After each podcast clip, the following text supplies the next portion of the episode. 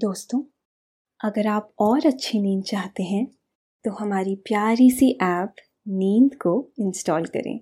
इस ऐप पर आपको एक्सक्लूसिव स्लीप स्टोरीज मिलेंगी। इंस्टॉल करने के लिए आप हमारी वेबसाइट नींद डॉट ऐप पर ज़रूर आइए। नमस्कार, मैं हूँ पायल और आज मैं प्रस्तुत करती हूँ रिदे विहारी द्वारा संकलित पुराणों से ली गई एक कहानी कहानी हमारे प्यारे विघ्नहर्ता हाथी के सिर वाले प्रथम पूज्य गणपति जी की। आज की ये कहानी प्रेरित है पुराणों में लिखी एक कहानी से, जिससे पता चलता है कि घमंड और अहंकार आपको कितना नुकसान पहुंचा सकता है। आज की कहानी है गणेश भगवान की और यक्षराज कुबेर की। यक्षराज कुबेर, जिन्हें देवताओं का कोषाध्यक्ष कहा जाता है। कोषाध्यक्ष वो पद या पोजीशन होती है जिसे अंग्रेजी में ट्रेजरर और उर्दू में खजांची भी कहा जाता है, जो देखभाल करता है पैसों की, खजाने की और सारी की सारी संपत्ति की। सौ देवताओं की संपत्ति की जिम्मेवारी है किसके पास? सही पहचाना, यक्षराज कुबेर के पास। कुबेर पैसों के लिए आसक्त, कुबेर जिसकी लालच की कोई हद नहीं, कुबेर हमेशा पैसों के मद में मदमस्त। ऐसे में उन्हें सबक सिखाना ज़रूरी था, बहुत ज़्यादा ज़रूरी था। कैसे गणेश भगवान ने उन्हें सबक सिखाया, वो जानेंगे आज की कहानी में। पर उससे पहले आप अपनी आसपास की सारी लाइट्स ऑफ करके आराम से लेट जाएं और अपनी आंखें धीरे से बंद कर लीजिए। अब थोड़ा अपने शरीर को आराम दीजिए, थोड़ा और आराम। अपने शरीर को बिल्कुल ढीला छोड़ दीजिए। हाथों को शरीर से दूर रखते हुए हथेलियां आसमान की ओर कर लीजिए। पैर भी आपस में नहीं सटे हुए हैं, एक दूसरे से दूर दूर। आराम से, कोई टेंशन नहीं, कोई तनाव नहीं। अपने दिमाग में चल रहे सभी विचारों को, चिंताओं को त्याग दें। एक शांति सी महसूस करें, महसूस करें कि एक शांति आपके अंदर प्रवेश कर रही है। गहरी सांस ले, सभी नेगेटिव और पॉजिटिव विचारों को धीरे धीरे निकाल दें। अब अपनी सांसों पर ध्यान लगाएं। इन्हें धीमे या तेज नहीं करना, बस ध्यान देना है कि कैसे वो आपके नाक और गले में होते हुए फेफड़ों में आ रही है और आपके फेफड़े फूल रहे हैं और कैसे वो आपके फेफड़ों से वापस गले और नाक के माध्यम से वापस निकल रही है और आपके फेफड़े थोड़े सिकुड़ रहे हैं। मन शांत, एकदम शांत होता जा रहा है। आप अच्छा महसूस कर रहे हैं, खुद को काफी हल्का फील कर रहे हैं। सब तरफ शांति है, सुकून है, खामोशी है। आज हम जा रहे हैं देवलोक में। आप अच्छे से तैयार हैं। आपने भी अपने चमकीले और खूबसूरत कपड़े पहन लिए हैं। वो आपकी पसंद वाला परफ्यूम भी आपने लगा लिया है। आपने पूरा श्रृंगार कर लिया है। दरवाजे पे कोई आपका इंतजार कर रहा है। जल्दी जल्दी वो जूते भी आपने पहन लिए जो कई दिनों से किसी स्पेशल दिन के लिए छुपा के रखे थे। दरवाजे पर कौन है, इसका उत्साह भी तो है ना। आखिर देवलोक जाना है, कोई मौसी के घर थोड़ी जो गाड़ियां बस में बैठे और पहुंच गए। वहां तो उड़ के जाना होगा ना। वहां तो मन के रथ से ही जाना होगा ना। आपने दरवाजा खोला और सामने खड़ा था एक चमचमाता रथ। रथ जिसमें यूनिकॉर्न्स बंधे हुए थे। बहुत सुंदर सतरंगी बालों वाले यूनिकॉर्न्स।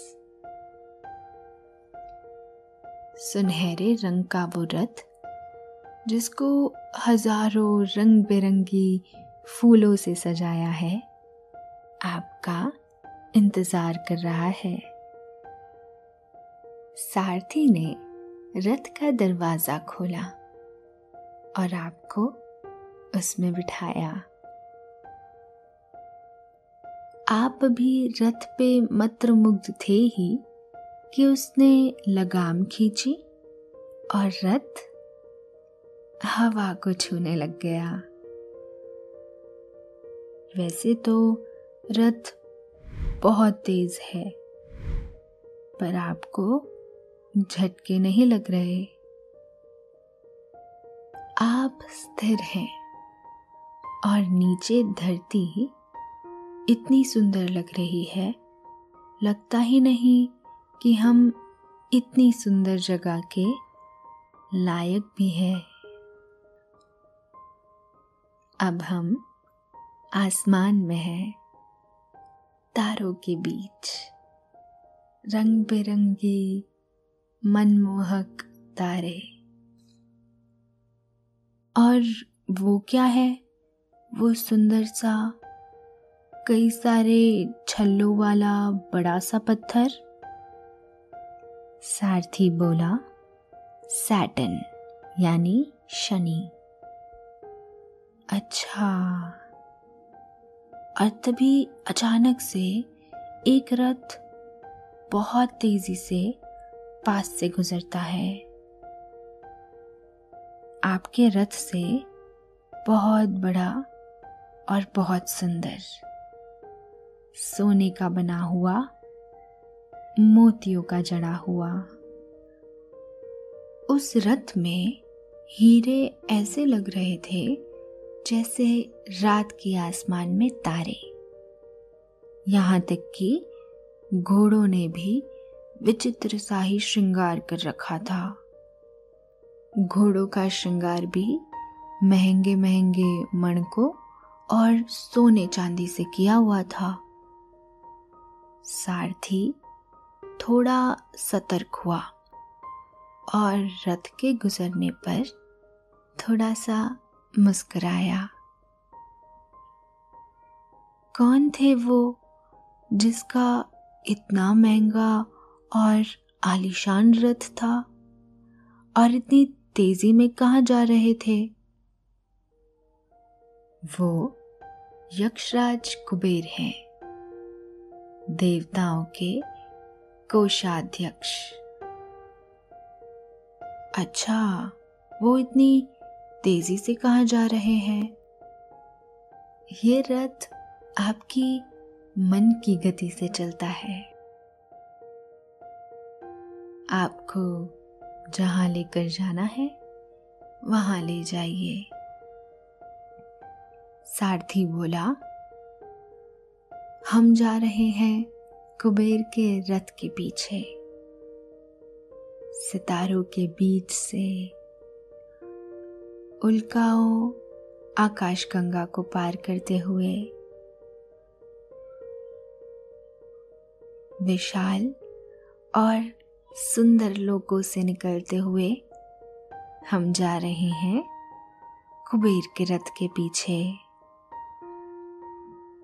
कुबेर की एक झलक दिखी, शरीर से स्थूलकाय, चेहरे से घमंड साफ टपकता दिखाई देता है।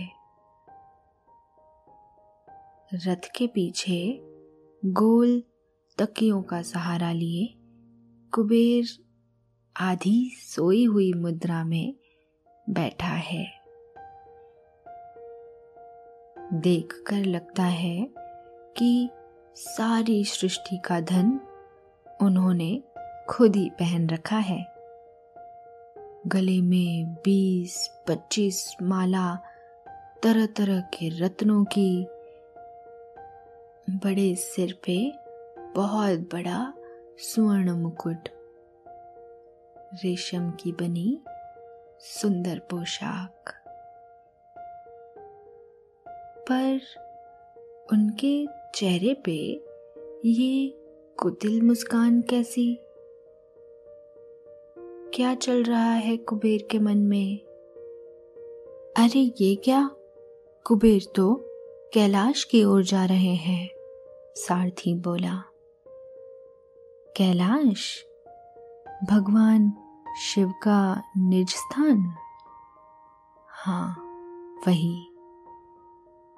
सफेद बर्फ से ढका, पहने शिखरों वाला, अत्यंत दुर्गम और उतना ही पवित्र कैलाश। वही कैलाश जहाँ महादेव, आदि शक्ति, कार्तिकेय और गन्नू बाबा विराजते हैं। वही कैलाश जहाँ जन्म और मृत्यु का भेद खत्म हो जाता है। वही कैलाश जिसको पाने को साधु स्वर्ग ठुकराते हैं, पर धन में आसक्त देवताओं के कोषाध्यक्ष का निरासक्त लोक में क्या काम? सारथी कुबेर के रथ के बिल्कुल पीछे आपका रथ उतारता है। कुबेर धीरे धीरे उस गुफा की ओर जा रहे हैं जो शिव और पार्वती की लीला स्थली है। निज निवास है शिव और शक्ति का। देवी पार्वती खिड़की में से देखती है कुबेर को अंदर आते हुए। ये फिर आ गया। कौन? शिव पूछते हैं। देवताओं के कोषाध्यक्ष और कौन? पार्वती ने कहा। अब की बार फिर अपनी संपदा का झूठा अभिमान दिखाने आए होंगे, हर बार की तरह। कितनी बार तो मना कर चुके हैं कि हम दोनों इनके यहाँ भोजन पर नहीं आ सकते, फिर भी बार बार चले आते हैं। शिव मुस्कुराए और गुफा के दरवाजे पर खड़े नंदी को बोला, गणेश को बुलावा भेजो। छोटे से गणपति हाथी का सर लिए, हाथ में मोदक उठाए और अपने प्यारे मूषक के ऊपर बैठे गुफा के दरवाजे पर आ पहुंचे। जी पिताजी। बेटा, कुबेर आने वाले हैं। आज तुम उनके साथ उनके घर भोजन पर जाना। मुस्कुराते हुए शिव बोले। पार्वती हैरान थी। थोड़ा समझने पे वो भी मुस्कुरा दी। गणपति बोले, जैसी आज्ञा पिताजी। चलो मूषक, दरवाजे पे अतिथि का स्वागत करेंगे और आज हम खूब सारा खाना भी खाएंगे। क्या महादेव और माता पार्वती अंदर हैं? कुबेर ने पूछा। जी, आप काम बताइए। मुझे भोजन के लिए निमंत्रण देना था। आपका निमंत्रण स्वीकार है। कुबेर के चेहरे पे एकदम मुस्कान छा गई। मैं आ रहा हूं आपके साथ भोजन पे। गणेश बोले, मैं माता पिता की जगह भोजन करूंगा। कुबेर के चेहरे की मुस्कान एकदम गायब सी हो गई। पर फिर सोचा, गणेशा घर पे आकर शिव और पार्वती को उसकी धन संपदा के बारे में बताएंगे तो सही। इससे ही क्या पता उसका स्वार्थ सिद्ध हो जाए। तो चले? गणपति ने पूछा। जी देव। आगे आगे कुबेर कई सारे विचारों को संभाले जा रहे थे। वही सभी मंगलों से युक्त विघ्नहर्ता बाल गणेश गोद में छोटे से मूषक को उठाए पीछे पीछे चले जा रहे थे।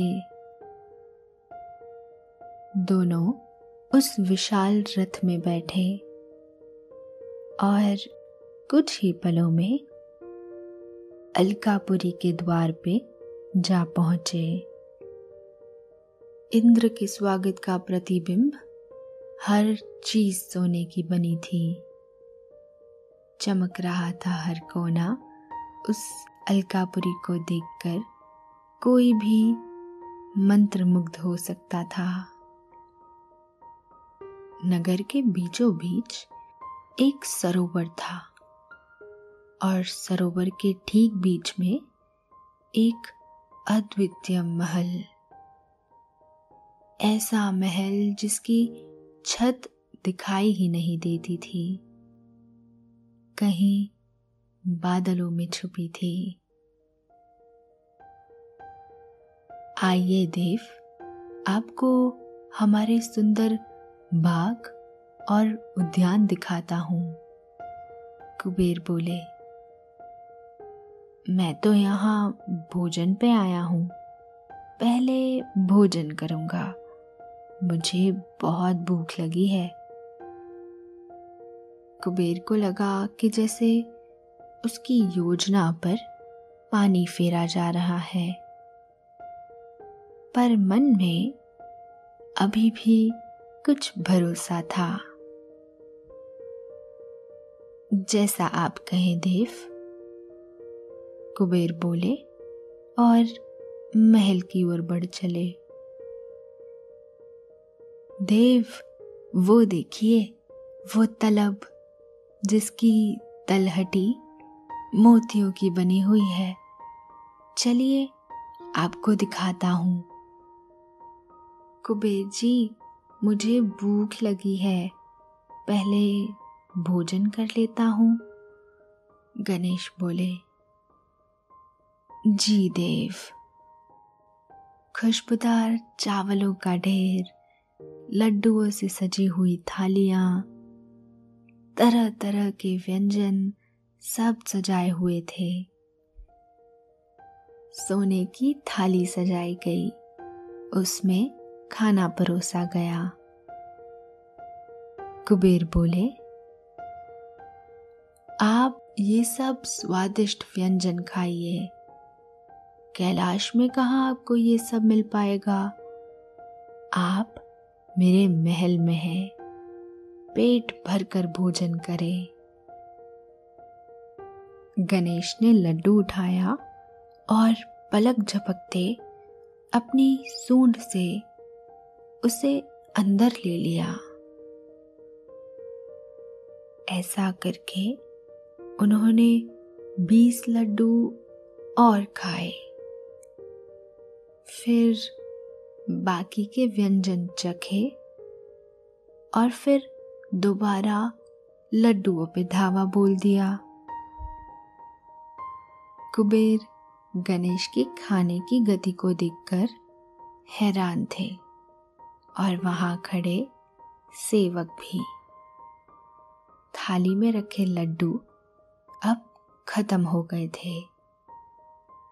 अब बारी चावल, पूरी और सब्जी की थी, वो भी पलक झपकते ही गणेश के पेट में उतर चुके थे। गन्नू चिल्लाए, और भोजन दो, मैं अभी भूखा हूं। थालियां भर के लड्डू और बाकी व्यंजन फिर से लाए गए। गणपति ने सूंड से थाली उठाई और मुंह में उड़ेल दी। ऐसा करके कुछ ही पलों में फिर से सारी चीजें खाली हो गई। गन्नू फिर चिल्लाए, और भोजन दो, मैं अभी भूखा हूं। कुबेर के चेहरे की मुस्कुराहट अब माथे पे पसीने की बूंदें बन चुकी थी। कुबेर भी चिल्लाए, और भोजन लाओ। गणपति की आंखें भूख के मारे लाल हो चुकी थी। बार बार चिल्ला रहे थे, और भोजन लाओ, मैं अभी भूखा हूं। कढ़ाइयाँ और परातने लाई गई जिसमें खाना बना था। गणपति ने उसे भी पलक झपकते ही खत्म कर दिया और गन्नू फिर चिल्लाए, और भोजन दो, मैं अभी भूखा हूँ। कुबेर भी चिल्लाए, और लाओ। सेवक कांपते हुए बोला, महाराज भोजन समाप्त हो गया है। गणेश मदमस्त हो गए थे, चिल्लाते और दहाड़ते बोले, और भोजन दो, मैं अभी भूखा हूँ, मैं अभी भूखा हूँ, मुझे भोजन दो। ये कहते हुए गन्नू ने खाने की थाली उठाई और उसे भी चबाने लगे। कांपते हुए सेवक और कुबेर भंडार गृह से चावल, गेहूं और सब राशन का सामान बाहर ला चुके थे। गन्नू ने हाथों से उन बड़े बड़े कलशों और देगों को उठाया। जैसे जैसे गन्नू खा रहे थे, उनकी भूख बढ़ती चली जा रही थी। गणेश फिर चिल्लाए, मैं अभी भूखा हूँ, मुझे भोजन दो। हैरान परेशान कुबेर को कुछ सूझ नहीं रहा था। वो अभी सोच ही रहे थे कि तभी अचानक उन्होंने खाने की चौकी को गणेश के मुंह में जाते हुए देखा। भूख के मारे गणपति की आंखें लाल हो चुकी थी। वो अब क्रोध में थे, बार बार चिल्ला रहे थे, मैं अभी भूखा हूँ, मुझे भोजन दो। कुबेर ने सोचा, गणेश को बाहर घुमाने ले जाता हूँ, ध्यान भटकेगा तो भूख शांत हो जाएगी। ऐसा सोचकर वो गणेश को अपने खजाने की ओर ले गए। हीरे, मोतियां, सोने चांदी से भरे हुए भंडारों को देखकर तो कोई भी मंत्रमुग्ध हो जाता। देखिए देव, कितना सुंदर हीरा है, कुबेर ने दिखाते हुए कहा। कहाँ? गणपति ने पूछा। कुबेर इशारा कर ही रहे थे कि इतने में गणपति ने सूंड से उसे अपने मुंह में डाल दिया। कुबेर समझ ही रहे थे कि आखिर हो क्या रहा है। इतनी ही देर में गणेश ने कुबेर के खजाने का ग्रास खाना शुरू कर दिया था। हैरान परेशान और बिल्कुल मूर्छित होते कुबेर अपने खजाने को यूं गायब होते हुए देख रहे थे। गणपति कुछ ही क्षणों में धनकोष को खाली कर चुके थे। गणपति फिर चिल्लाए, मैं भूखा हूँ, मुझे भोजन दो, मुझे भूख लगी है, अब मैं तुम्हें खाऊंगा। ये शब्द कुबेर के पैरों के नीचे से जमीन खिसकाने के लिए काफी थे। कुबेर को कुछ समझ नहीं आ रहा था तो वो तुरंत रथ की तरफ भागे। भूखे गन्नू भी उनके पीछे पीछे भाग रहे थे। कुबेर रथ पे बैठकर कैलाश की ओर उड़ चले। कुबेर को अब समझ आ चुका था कि उनका ऐश्वर्य और धन दौलत उनको जीवन नहीं दे सकता। कुबेर पसीने में नहाए हुए बेहाल कैलाश में माता माता कहते हुए प्रवेश करते हैं। त्राहि माम त्राहि माम गणेश, मुझे खा लेंगे। हे महादेव, हे देवी, मुझे बचाओ। पहले द्वार तय घटनाओं को होते देख शिव और पार्वती मुस्कुराए।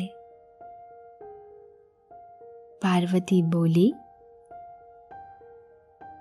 अतिथि प्रेम का भूखा होता है, आपके ऐश्वर्य या चमक धमक का नहीं। आपका प्रेम और अपनापन गणेश के लिए पर्याप्त है।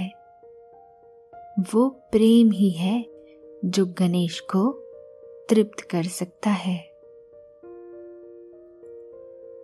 पार्वती ने कुबेर को एक मोदक थमाते हुए कहा, इसे प्यार से अपने हाथों से गणपति को खिलाना, उसकी भूख शांत हो जाएगी। कुबेर ने ऐसा ही किया। वे वापस रथ लेकर अलकापुरी गए। वहां गणेश उनकी प्रतीक्षा कर रहे थे। कुबेर ने क्षमा मांगी और कहा, मैं अहंकार और अपनी धन दौलत के घमंड में था। इस चीज से अनजान था कि आप इन सब चीजों से ऊपर हैं। आप मेरे अतिथि बनकर आए। आपने जो भोजन खाया वो भी आपका ही दिया हुआ है। मेरा अहंकार निरर्थक था। हे ईश्वर, हे देव, आप मुझे क्षमा करें और मेरे इन हाथों से इस मोदक को ग्रहण करें। कुबेर फिर गणेश को अपने हाथों से देवी पार्वती का बनाया हुआ मोदक खिलाते हैं। गणपति पूरी तृप्ति के साथ डकार लेते हैं और कहते हैं, अब मेरी भूख शांत हो गई है। गणपति सभी संपत्ति जो उन्होंने ग्रहण कर ली थी वो वापस कर देते हैं और अपने आप में मदमस्त हो वापस कैलाश धाम को निकल पड़ते हैं। इधर आप भी अपने रथ से ये सब देखकर अपने अंदर एक शांति का अनुभव करते हैं। आप वही संतुष्टि महसूस कर रहे हैं जो तृप्ति गणेश भगवान को मिली अपना पसंदीदा मोदक खाकर। गणपति ज्ञान और प्रेम का प्रतीक है। वे विघ्नहर्ता हैं, ज्ञान नायक हैं, प्रथम पूज्य हैं। वे आपकी चिंताओं को भी हर लेंगे। अब आप चिंता मुक्त हो जाइए, क्योंकि निद्रा देवी आपकी तरफ आ रही है। आपकी पलकें धीरे धीरे भारी होती जा रही है। निद्रा देवी आपको अपने मोह पाश में बांध रही है।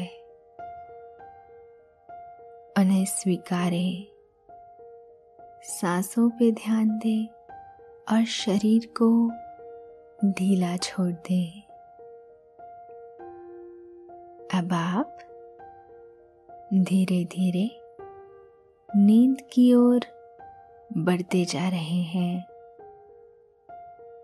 और नींद आपको अपनी आगोश में समाती जा रही है, समाती जा रही है। शुभ रात्रि।